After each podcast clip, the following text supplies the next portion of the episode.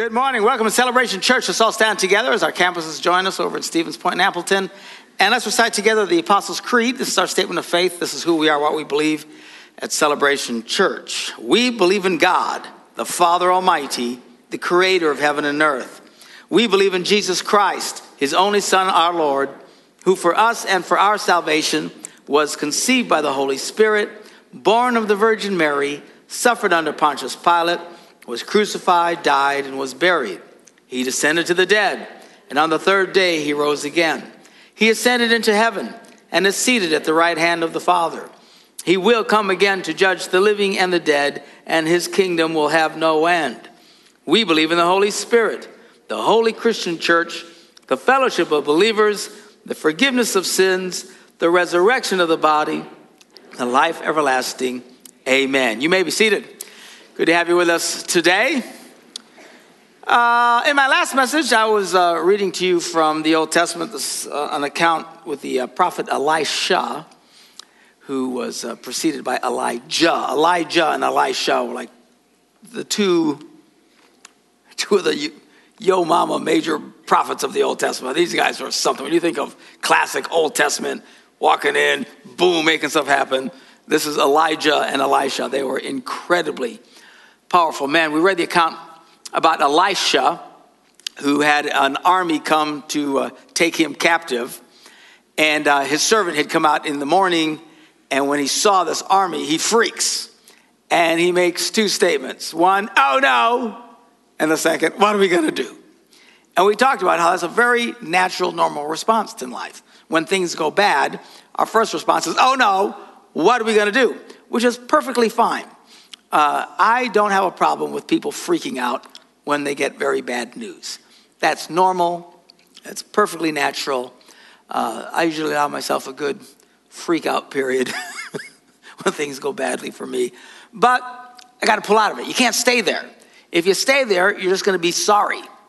You're not going to see God show up in your life. It's not crying, oh, what am I going to do? My life's terrible, that makes God show up. If it did, God would show up everywhere. There'd be miracles everywhere because everybody I know is, oh, what am I going to do about something? That's not what does it. It's faith. When you get to a place of faith, then God shows up. So he's saying, oh, no, what are we going to do? And Elisha prays for him and says, Lord, open his eyes so he can see what we see.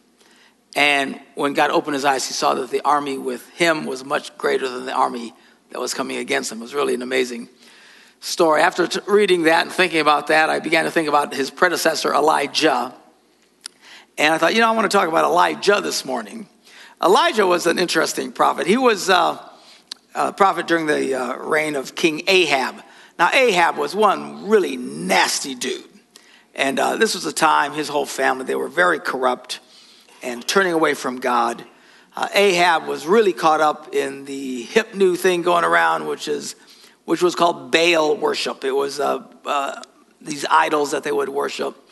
And I mean, it was really awful. Uh, it's been reported, you know, they were into human sacrifices, all kinds of stuff. very dark, very wicked, the most evil, you know, Raiders of the Lost Ark kind of, you know, kind of weird guys. That was them, all right? And these people did, in fact, experience great supernatural expressions. Oftentimes in the Old Testament, when particularly where there's a complete absence of God, evil can just go nuts. And that's what was happening. If you remember, like when uh, Moses came in front of Pharaoh, let my people go. I don't need to let them go. Who are you? And he throws down his staff and it turns into a snake. Remember this? And then do you remember what the Egyptian magicians did? Exact same thing. Threw down their sticks, they turned into snakes too. He said, How's that possible? I don't know, man. There's all kinds of weird stuff going on back there. What was cool about it was Moses' snake ate their snakes. and, uh, but for a while, whatever Moses would do, they'd do. Until uh, at some point they couldn't keep up anymore. I mean, it's the one wave of God showing up, and these guys, ah, they couldn't, couldn't handle it and realized that God was bigger than anything they could do. So when these guys were into these worship, this wasn't like a casual going to, you know, church on Sunday kind of. This was serious satanic evil worship that was fun for them and very hedonistic and everything you can imagine was going on. And they, it was a party from hell. And uh, it was corrupting the entire nation. And Ahab was married to this chick named Jezebel. Now, I don't know if you're familiar with Jezebel, but to this day, the name Jezebel evokes nastiness. That's when you want to really insult a really nasty woman, you call her a Jezebel. You terrible Jezebel! You know, well, that comes from the Bible. This Jezebel, she was like, I mean, nobody names their little girls Jezebel any more than you name your little boy Adolf. You know what I'm saying? No. Just stay away from those names because this is nasty. So this is this is the Jezebel that to this day people refer to a wicked, nasty, stealing, cheating woman as a Jezebel. This is Ahab's wife. These two are bad news. They are nasty. And they were killing the Lord's prophets, and just the whole place was going nuts. Well, Elijah comes along and he starts to rebuke them and prophesies that there's not going to be any more rain until I say there's going to be rain. Well, poof, everything dries up. One year goes by, no rain. A whole year with no rain. Can you imagine just when we don't have much rain? You know how much havoc that rakes in California, every place. I mean, it's just don't get enough rain. We're talking zero rain. Year two, zero rain. Year three, three years of absolutely not a drop falling from the sky. This is bad news and people are suffering and it's miserable. And God is putting the screws to these guys because they are being so wicked and, and turning away from the Lord. Ahab is desperately trying to find Elijah because he wants to kill him like all the other ones. As far as he knew, this was Elijah's fault. Because he said this, we need to get rid of Elijah. But he couldn't find him. Wherever, whenever, you know, God just protected him. Wherever he'd go, he was always zapping somewhere else. And, well, then one day Elijah comes to uh, one of the servants of Ahab and says, Hey, tell Ahab I want to meet him. And if you read it, the servant goes, No, man, please don't get me involved. I know what'll happen. I'll say, Hey, he's over here. And he'll get here and you'll disappear again. And then he'll kill me. And Elijah had to convince him, I'm telling you, I will not disappear. I will stay here. So he goes and tells Ahab. And so Ahab comes to see Elijah. So let's take a look at it in uh, 1 Kings, the 18th chapter, verse 17. So when Ahab saw Elijah, he said to him, Is that you, you troubler of Israel? Of course, Elijah replies, I've not made trouble for Israel, but you and your father's family have. You have abandoned the Lord's commands, you have followed the Baals. Now summon the people from all over Israel to meet me on Mount Carmel, and bring the 450 prophets of Baal and the 400 prophets of Asherah who eat at Jezebel's table. So he basically calls for this big showdown and all these prophets of, you know, again, highly intense, satanic. This is serious nastiness.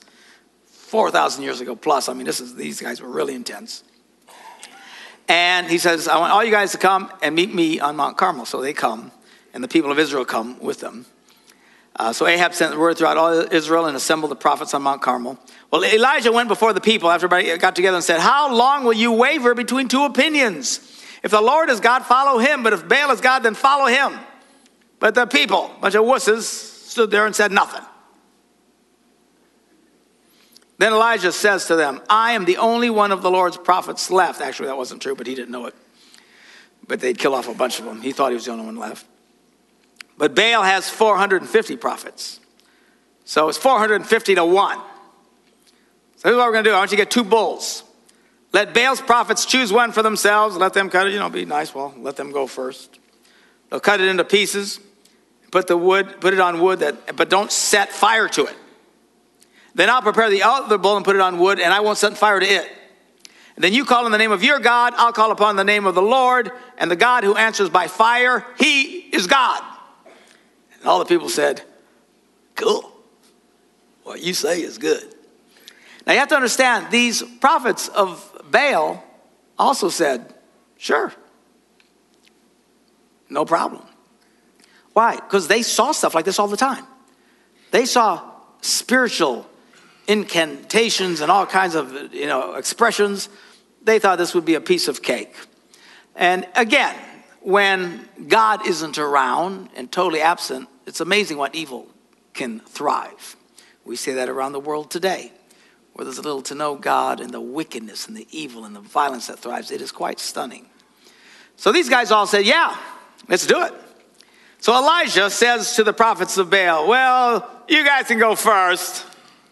Choose one of the bulls, prepare first, because there's so many of you. He's actually being a smart aleck.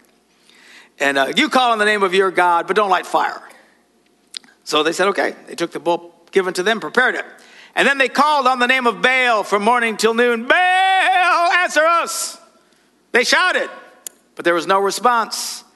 No one answered. And they danced around the altar they had made. Oh, Baal, sack it to me, Baal. I know you're there, baby. Come on, let's rock, baby. And they're boogieing around the altar. But nothing's happening. They're starting in the morning, one hour, two hours, three hours. Come on, Baal. At noon, the Bible says Elijah begins to taunt them. Shout louder, man. Surely he's a God. Now, why isn't Baal showing up? Because the presence of God is there. You have to understand that when the enemy comes against you in your life, the best thing you can do is get in the presence of God. Come to church, worship, pray, pray at home, get friends together and pray. When God shows up, it makes the devil incredibly uncomfortable. He splits.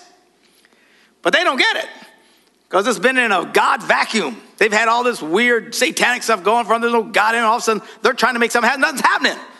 Why? Because God's there now. And this prophet's there, and the presence of God is there. And he taunts them. Shout louder. Surely he's a God. Perhaps he's in deep thought or busy.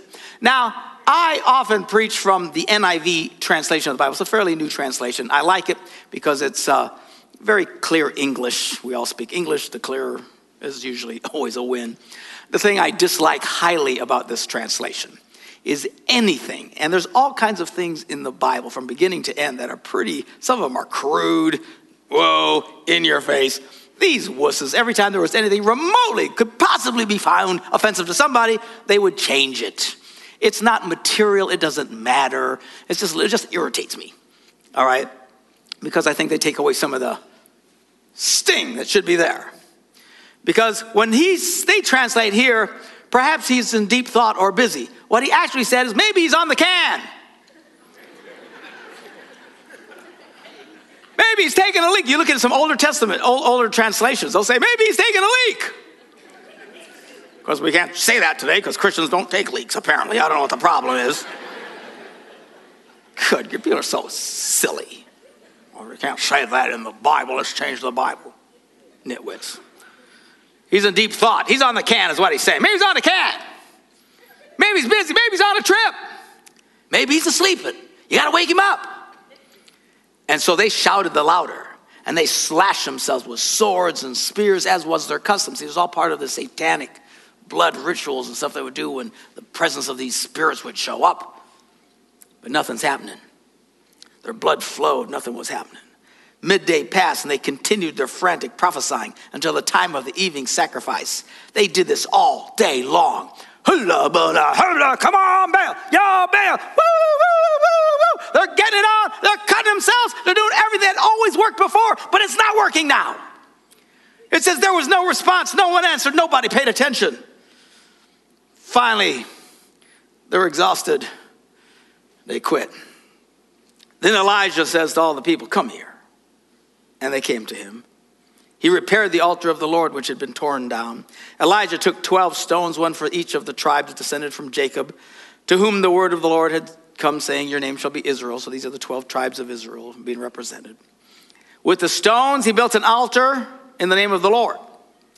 And then he dug a trench around it large enough to hold two seahs of seed, which is it's about 150 by 75 feet. It's a lot. Big Yo Mama trench. Now it says he dug it. I highly doubt he personally dug it. This old prophet. you know, remember, it's, it's evening. It's going to be dark pretty soon. They don't have lights. They don't have time for Elijah to be digging a big Yo Mama trench. So I don't think it was him personally. I think he said, make it happen. So you got all these people there. So a bunch of guys, you know, I'm sure the young guys, and they're digging it's just the big Yo Mama thing all the way around. So everybody's watching. What is he doing? What's with the trench? So it says he arranged the wood. He cut the bull into pieces. He laid it on the wood, getting ready for the sacrifice to God. And then he said to them, fill four large jars of water. Now, we're not talking, you know, these little canning jars, okay? We're talking these big jars, you know. I'll take four large jars of water and pour it on the offering and on the wood. What? I don't think you understand what we're trying to accomplish here, son. we're going for some fire, all right? And if we want some fire, we want the most favorable conditions possible, wouldn't you think? I mean, come on, right now, it's highly favorable. It hasn't rained for three years. That wood is dry as it can possibly be. With all that wood and that bull laying on there, there's probably enough sun coming in. Maybe we just get a little spontaneous reaction and it'll burst into flames. We're going for something dramatic here. You don't work against, you don't make it worse. But he took it and just poured all this water over the top of it. Verse 34, he says, Do it again. And they did it again. Then he says, Do it a third time. And they did it a third time. Now the water ran down the altar and even filled the trench, the Bible says. Now, why in the world would he do that? To prove a very important point that God does not need favorable circumstances to do a miracle. Now, I say this because it's amazing how many people will come and they're talking about the tragedy or the struggle in their life, and they often frame it in the context of, you know, if we'd have just done it earlier, or if we would have just gotten help earlier, or if something else would have been better, you know, if the circumstances would have been favorable, surely God would have showed up. But now, Pastor, it's too late. It's too late. God can't save my marriage. It's gone too far. God can't help our finances. We're on the verge of bankruptcy. Enough. If something would have happened earlier, that could have helped, but it's too late now. We hear this all the time. I've heard it for 40 years. Lathan's heard it for 75.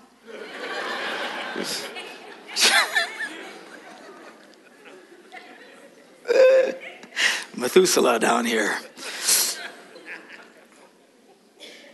It's gone too far, Pastor. It's too late. I mean, if, if it wasn't, if, if, there wasn't so much debt, well, well, it would be different. But there's so much debt, there's nothing we can do. Uh, but they're so sick. If they weren't so sick, you know, but now it's too far. Elijah pours water all over the thing. It's sopping wet. The trench is filled with water to show us that God is not limited by circumstances. God does not need favorable circumstances to do a miracle. And by the way, to God, there is no such thing as a big miracle or a small miracle. It's just all a miracle.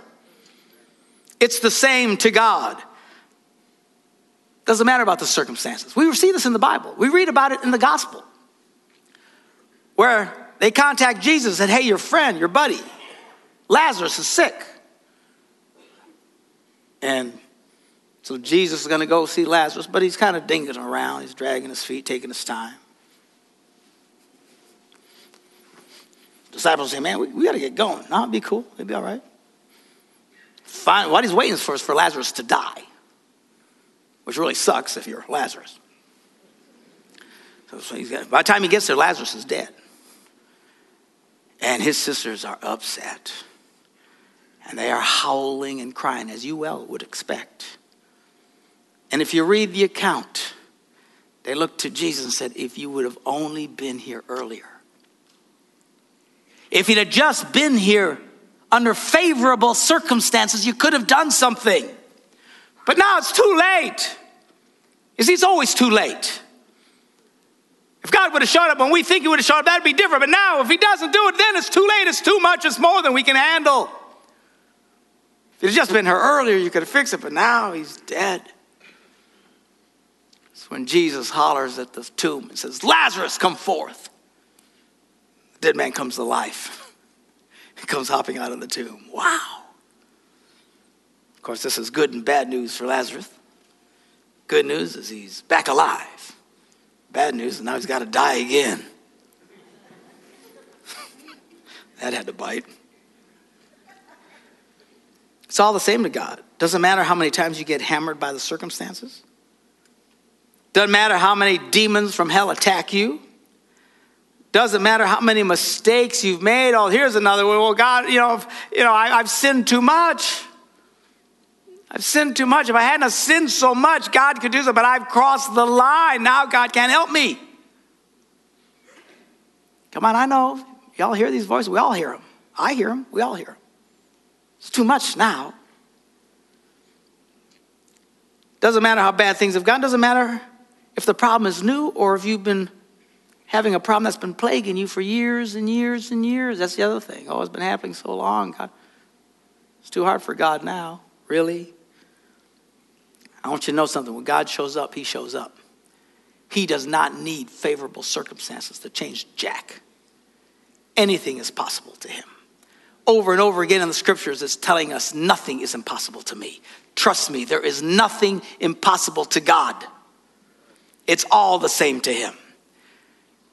It's hard for us, you know, if we got a cold, uh, well, we can get faith for that. But if we got a brain tumor, well, we can't have faith. I mean, it's a brain tumor. If it was a cold, you know, God could do something about that, but not, not, not now. Really? Because it doesn't matter to God. God can do anything. He can do anything.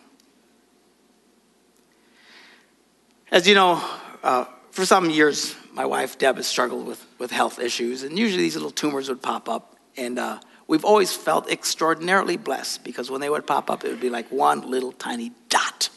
Her tumors have been so small, most of the time the doctors can't find them. And she insists it's there. And they're telling her it's not there. And she says, I'm telling you, it's there. Now you can tell it just irritates them. And they keep looking, finally, go, Oh, I guess you're right. And they do something about it. A couple of weeks ago, she went and got tested, and this time there's not just one little tiny tumor, they're all over the place. And of course, the immediate response and the natural is, oh no, oh, what are we gonna do? Oh no, what are we gonna do?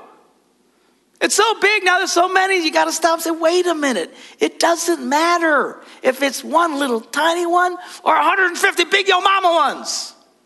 It's all the same to God. Sometimes we think, well, if it just if the if the wood wasn't wet, just keep it dry. Don't pour stuff on it. Make it manageable. You need at least have some favorable circumstances. No, you don't. Doesn't matter how spiritual, unspiritual you are, doesn't matter how you pray, how much you don't pray, doesn't matter all that stuff. It's not about you, it's about trusting God and you put your faith in God, God will show up and turn your circumstances around. Nothing's impossible to him. Sometimes the attacks come in waves, like Elijah's three big waves of water. Here we find out this thing with Deb, and whoa, that you know that kind of nicks you back. And then Pastor Bob's wife Dana got really sick this last week after coming through her cancer thing. She has this meningitis thing. It's scary. I mean, everybody's scared. Sorry, you haven't seen Bob for a couple of weeks at this campus. You guys don't know that over there, but I haven't seen him because he's been dealing with this. And it's like another wave. Oh, man. Just if that wasn't enough, then I get a call from my office. My financial guy says, You need, need to come in. Come in. What's the problem? He said, Man, the offerings have dropped off quite a bit. Some areas down to half of what it was coming in. I'm going, You got to be kidding me. Because the first thing I think, what did I do? I must usually I tick somebody off. what did I do? I think, I don't think I did anything. I don't even understand what that's about. All I know is another wave coming slamming against us. But you know what? In the midst of wave after wave after wave, I hope the waves are done. They may not be. Who knows what story I'll have for you next week. Say, Pastor, does this stuff bother you? Of course it bothers me, despite my godlike appearance.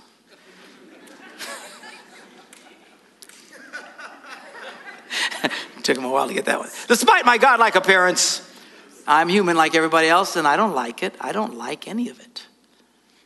And at times it's frustrating. At times you feel like you can't breathe. But you know what? God is faithful. We just need to stand in faith. It doesn't matter how many buckets of water the enemy might pour on your sacrifice, it doesn't matter to God.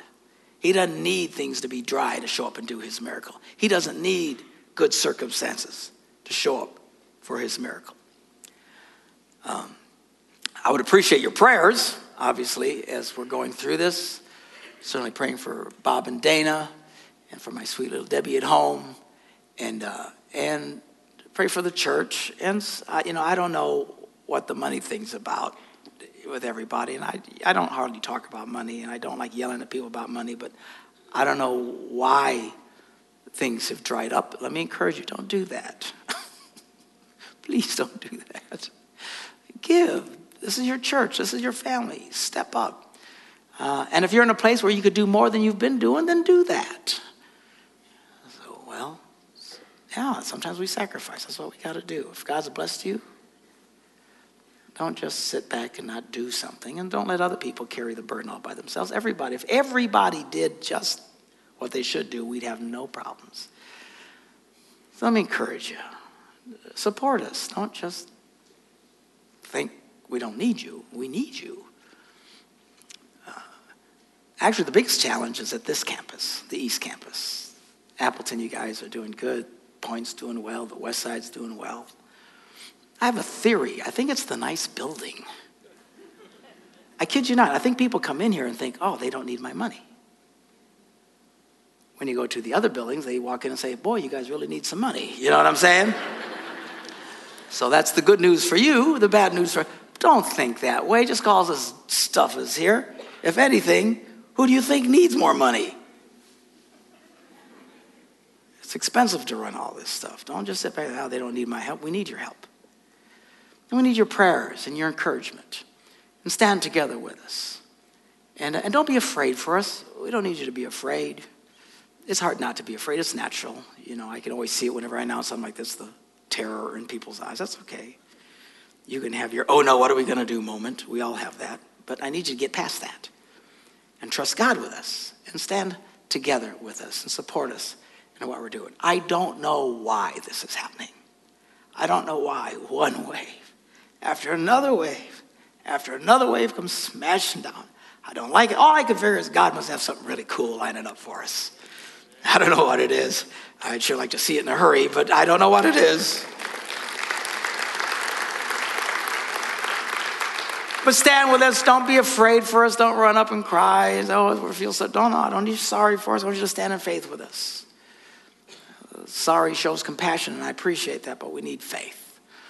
And, and let me just offer one thing, and I, I mean this not disrespectful to anybody, but please, please don't come up to us, any of us that are struggling with us, and offer your health suggestions. Please. Well, brother, if you just get your wife to suck on these mushrooms from the south end and just do that three times a day, really, you know, well, if you just serve up some fried squirrel brains, because there's a lot of nutrients in fried squirrel brains that'll bring you some healing. Really, listen, we don't need a natural answer. We need a supernatural answer. Okay? That's what we need.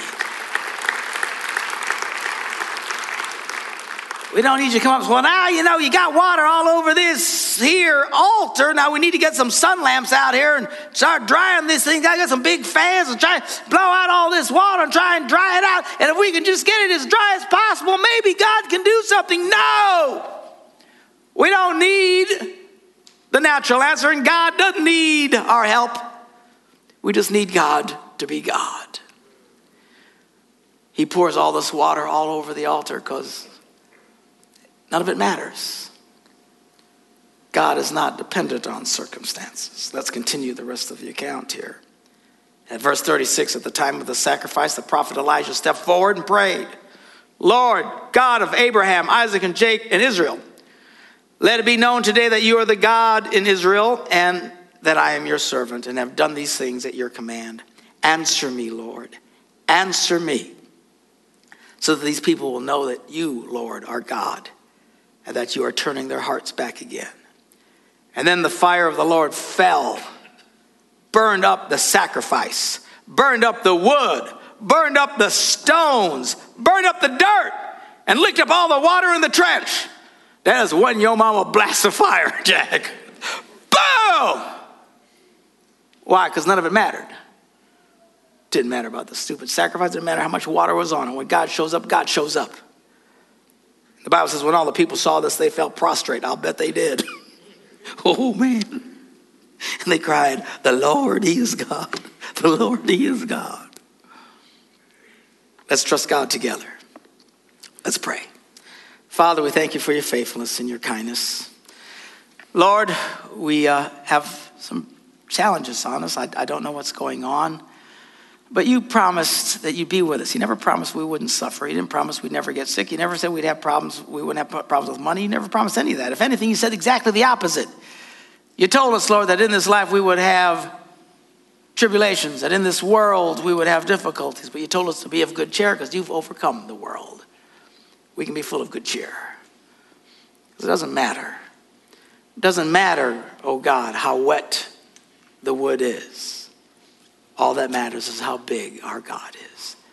And Lord, for people who are listening to me right now, I know we're not the only people in life struggling with things. There's people listening right now that are struggling greatly. That they're trying and they need a miracle. And just when they're trying to expect the greatest of miracles, one big flood of water comes after another, making it seem even more impossible. God, I pray for them that they'd take courage and to realize it doesn't matter. Doesn't matter how wet the altar is. All that matters is how big our God is. In Jesus' name we pray. And everybody said, Amen. Amen. God bless you. Have a great day.